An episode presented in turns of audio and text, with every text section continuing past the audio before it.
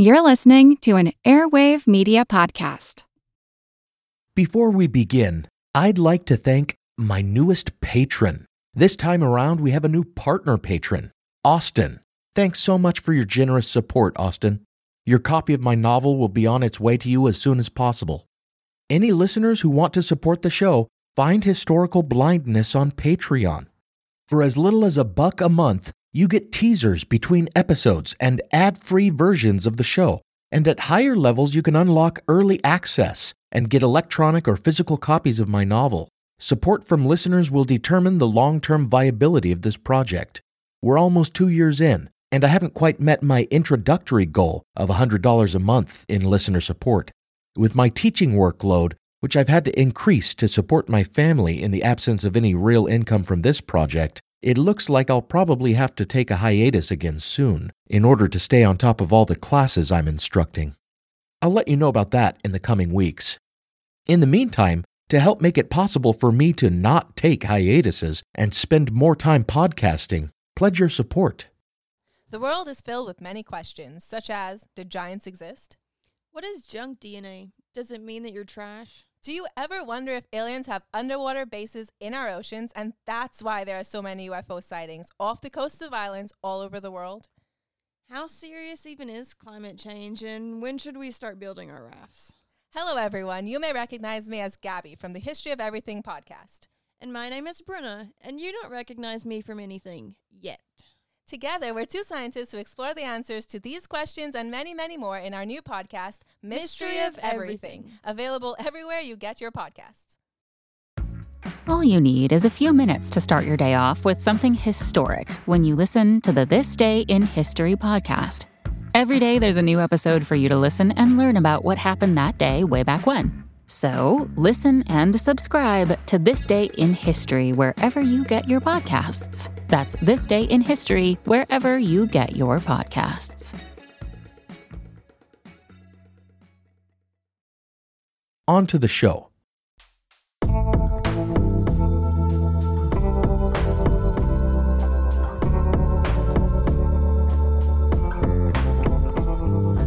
Welcome to Historical Blindness, the Odd Past podcast. I'll be your art dealer today at this showing of curious outsider art. Some say the artist was crazy, some that he was just imaginative, and some that he held great secrets. In this episode, we'll delve back into the lore of mystery airships. In the last episode, I surveyed the history of innovation in ballooning before telling the tale of the mysterious sightings that occurred in 1896 and 97. But is it possible that there is a further history of aviation pioneering that didn't make it into the historical record? Could some inventors have made great strides in the design and building of airships? If fleets of flying machines really were seen in 1896 and 1897, then it would seem someone must have. And there does exist a body of work that claims to answer these questions. In all, it comprises some 2,000 pages, with watercolor paintings and handmade collages, as well as handwritten passages that purport to reveal the existence of an organization of airship inventors who made great advancements in aviation in the 1850s, but did so entirely in secret. But is this a work of history or a work of art? Does it impart fact or simply weave an intriguing fiction? Thank you for listening to this blind spot. Charles Dellschau and his extraordinary Sonora Aero Club.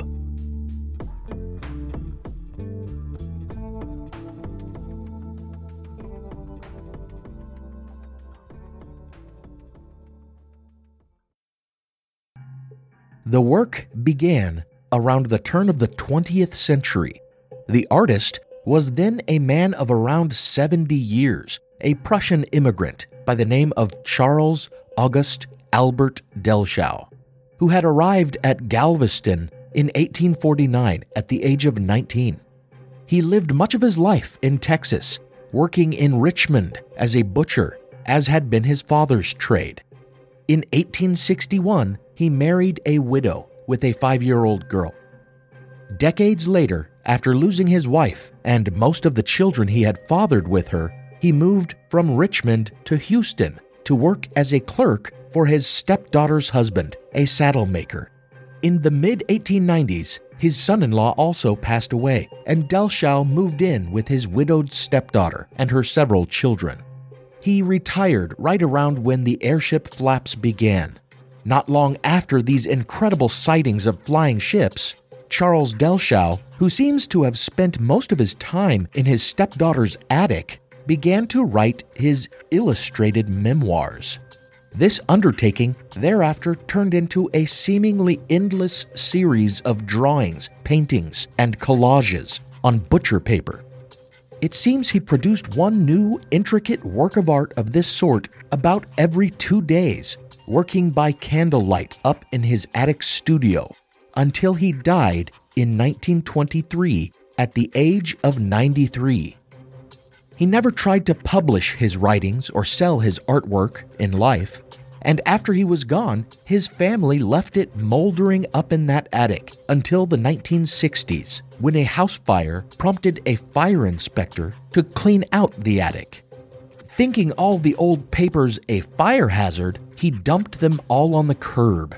Somehow, the artwork thereafter came into the possession of the owner of a local store where for even longer it remained hidden under various other items, tarps, and carpets, until its rediscovery and sale to various art galleries and museums, and to a researcher named Peter Navarro, whose interest lay principally in the mystery airship sightings of the late 1890s. From there, the work of Charles Dellschau entered history and the public consciousness. You see, rather than the simple autobiography of a butcher as one might have expected from him, his writings and his illustrations and collages depicted in vivid detail his involvement with a society of airship makers in California. If Dellschau's work is to be believed, then sometime in the early to mid 1850s, not long after he first arrived in Texas, he traveled to California to the gold rush country west of Yosemite, where in a small town called Sonora, he served as the draftsman for a secret society of airship builders. This group, the Sonora Aero Club, was composed of men with Germanic names, likely immigrants to America just like Dellschau, and they met among miners in the saloon at Sonora, talking not of gold, but of flight. One man in particular stands out in Dellschau's works as the leader or principal innovator in the Sonora Aero Club, one Peter Mennis, a German miner and rough sort. He is described as a drunk and a genius, tinkering with airships for the sole purpose of astonishing friends and maybe making enough money to keep himself in drink. It is he who engineers or discovers the miraculous quote unquote lifting fluid that eventually allows all the Sonora Aero Club's ships to float and fly. Mennis calls this material soup, S U P E. Essentially, it replaced hydrogen in their designs, as drops of it released onto rotating metal plates called an electron resulted in a gas that filled the airship's envelopes to provide lift. So you might say they were driving around in souped up hot air balloons. From Dellschau's memoirs, one gets the impression that the club is a group of jovial aviation enthusiasts, keenly interested in the mechanics of flight, yes, but perhaps even more interested in telling a good tale and having a raucous good time at the local tavern.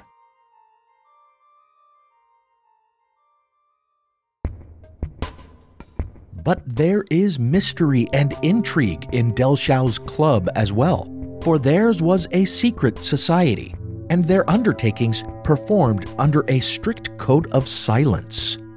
In one margin among the many tales told in scrawled annotations on his paintings, he tells of an airship pilot that the club suspected was taking payment for transporting cargo, and how the club orchestrated the crash of his vessel in retaliation.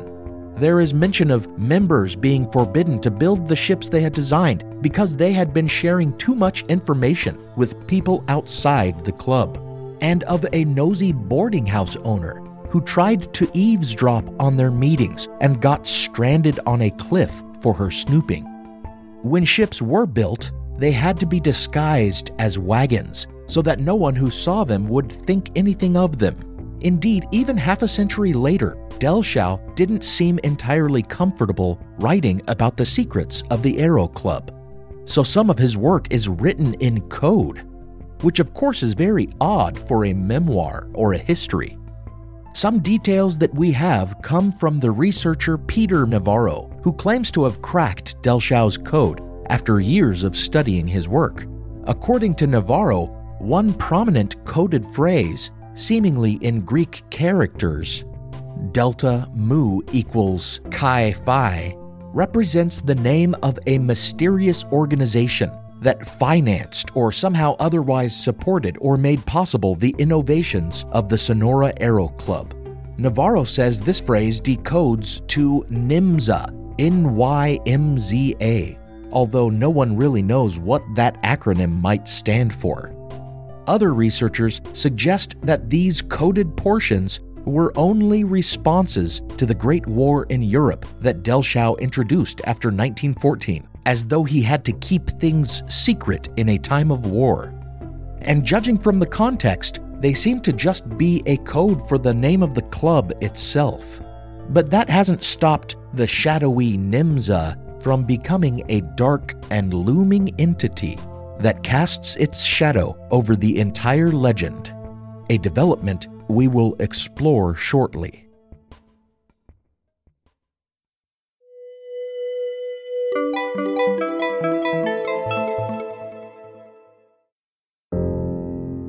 An old wine cabinet said to be possessed by a demon which invokes nightmares and physical harm. An island full of giant rabbits said to appear once every seven years off the coast of Ireland. A rural family that in the dead of winter walked one by one into their barn, but never walked out. The world is full of fascinating mysteries, and the Blurry Photos podcast sheds light on the darkest corners of the unknown.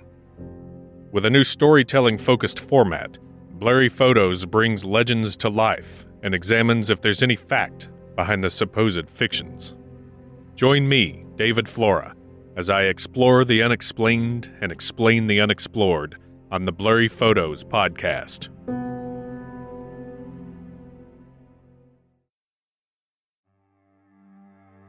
What really happened on the unsinkable Titanic? What made the 1904 St. Louis Marathon the strangest event in Olympic history? Whatever became of missing boy Bobby Dunbar? And who was the child who returned in his place?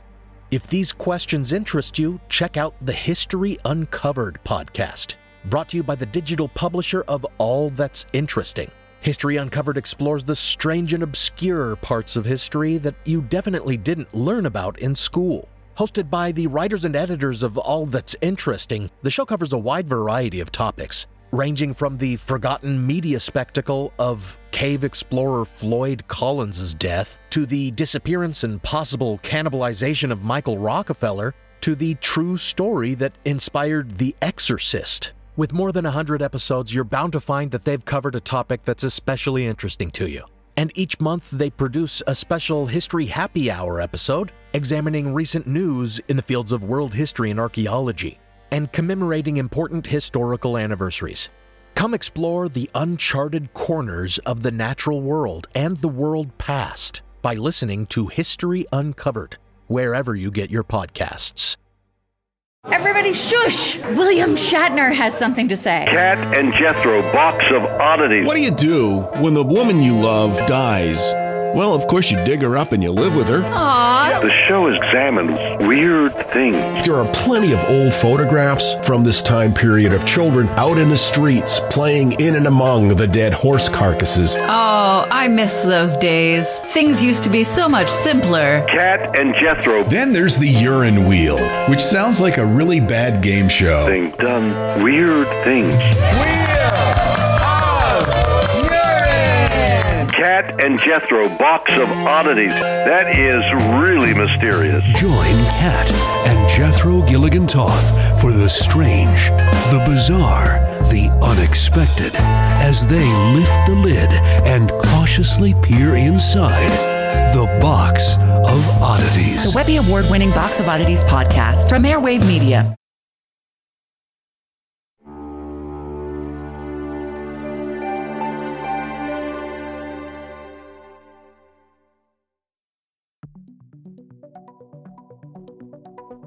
As Dellschau tells it, this was a golden era of aviation in the deep gold country of California.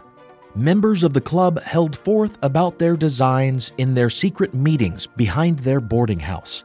They traveled the roads in airships disguised as covered wagons, waiting until no one was around so they could take flight and go on extended voyages through the skies, sleeping and eating their meals high up in the clouds.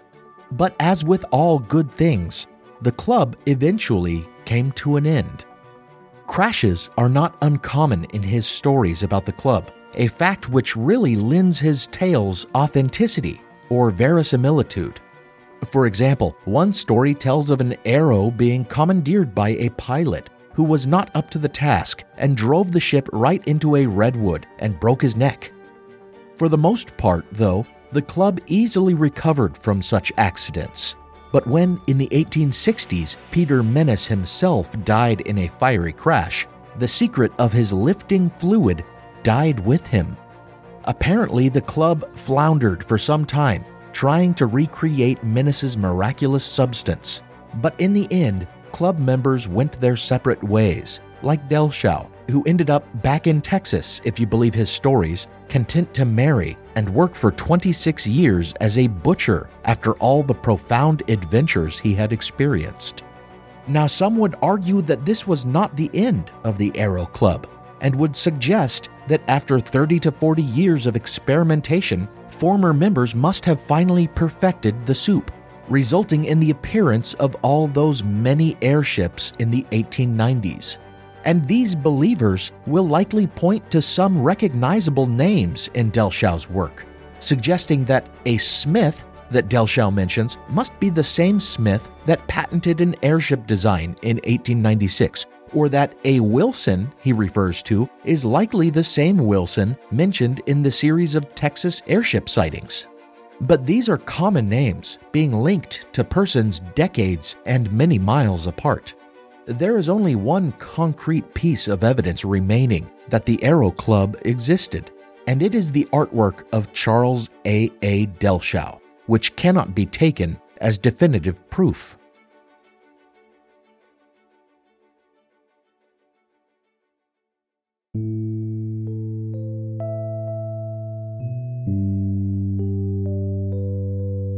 Of course, this has not kept conspiracy theorists and fringe thinkers from doing what they do best. And now the Sonora Aero Club is all tied up with a variety of outlandish ideas with little basis in fact. Take the books and articles of Walter Bosley, for an example.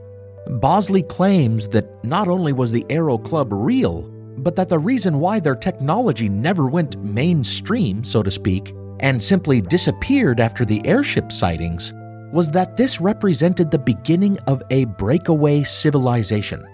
If you are unfamiliar with the idea of breakaway civilizations, think about bad sci fi, in which Nazis developed advanced technology and then withdrew from the world to start their own society in Antarctica or within the hollow earth or on the moon.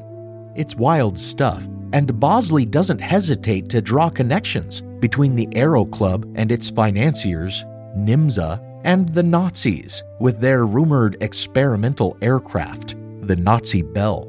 In fact, drawing connecting lines is what Bosley does, even when there are no dots to connect.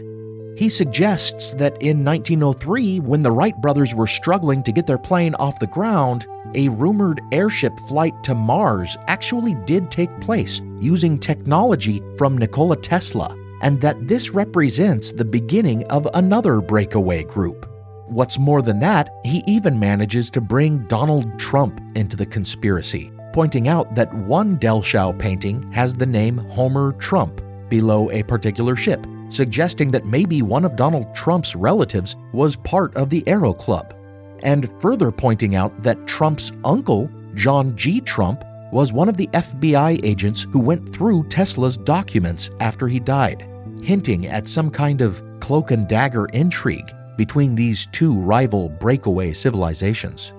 But even Walter Bosley himself seems to have embraced his critics' biggest complaint against his theories and freely admits that he engages in, quote, wild ass speculation, end quote. The fact is, though, that elements of Dellschau's story invite speculation as to its authenticity.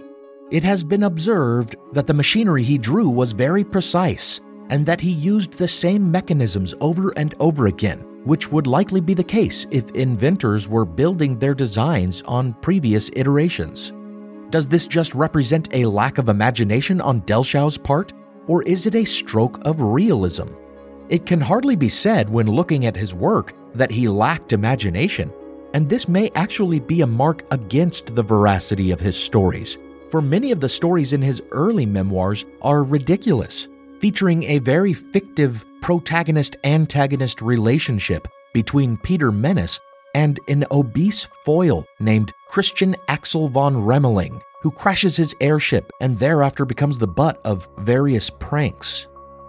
Indeed, the simple fact that Dellschau purports to remember verbatim the words spoken so many years ago is itself suspect like when he goes into some of Mennis's speeches, such as when Mennis tells of a dream he has, and it becomes a narrative about rescuing the corpulent Remmeling from the moon.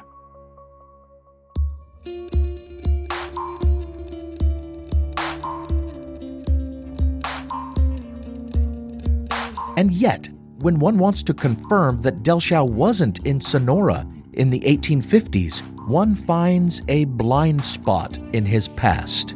No one seems able to confirm his whereabouts between his arrival at Galveston in 1849 and his marriage in Richmond in 1861. But likewise, no one has been able to dig up any historical evidence of any of the principal characters ever having lived around Sonora at the time either. And even if this evidence were ever discovered, wouldn't it be easier to believe that these were just some pranksters spouting off at a saloon, maybe something akin to the ancient and honorable Order of E. Clampus Vitus, that drinking club and parody of a fraternal organization called the Clampers, which was active in Sonora at the time and is known for its pranks and false mythology? And in the same way, isn't it easier to believe that after the airship sighting hysteria, and during the decades of genuine aviation breakthroughs afterward, this old man undertook an ingenious art project, rather than that at 20 years of age, fresh in the country, and with no experience doing anything other than carving meat, this young man was spirited away to California to serve as the draftsman for a secret society of balloonists with near magical technology. Then again, I suppose just because something is easier to believe doesn't always make it true.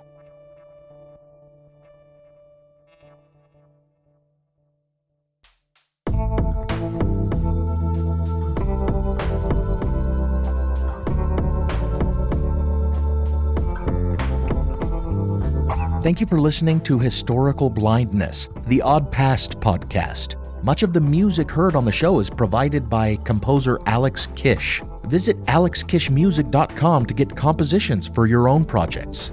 As always, a huge thanks goes out to my partner patrons on Patreon Michael, Robert, Diane, Joe, and Austin. You're my muses as I sit up in this attic pasting newspaper clippings together into art. Find me on Patreon to support the show and get some perks, such as access to ad free episodes, teasers, and early episode release. Also, visit the website to browse the show's merch, check out the reading list, and click through to Amazon to buy my novel about the beginning of Mormonism in early 19th century New York and its connection to Masonic conspiracy. If you buy and read the novel, give me a review on Amazon. And if you're able to, rate and review the show on whatever app you use, as that can really help people discover the show. Until next time. If you find a piece of art heaped on the curb, in a junkyard, or at a garage sale, buy it and display it by all means. But look into it further before you call it history.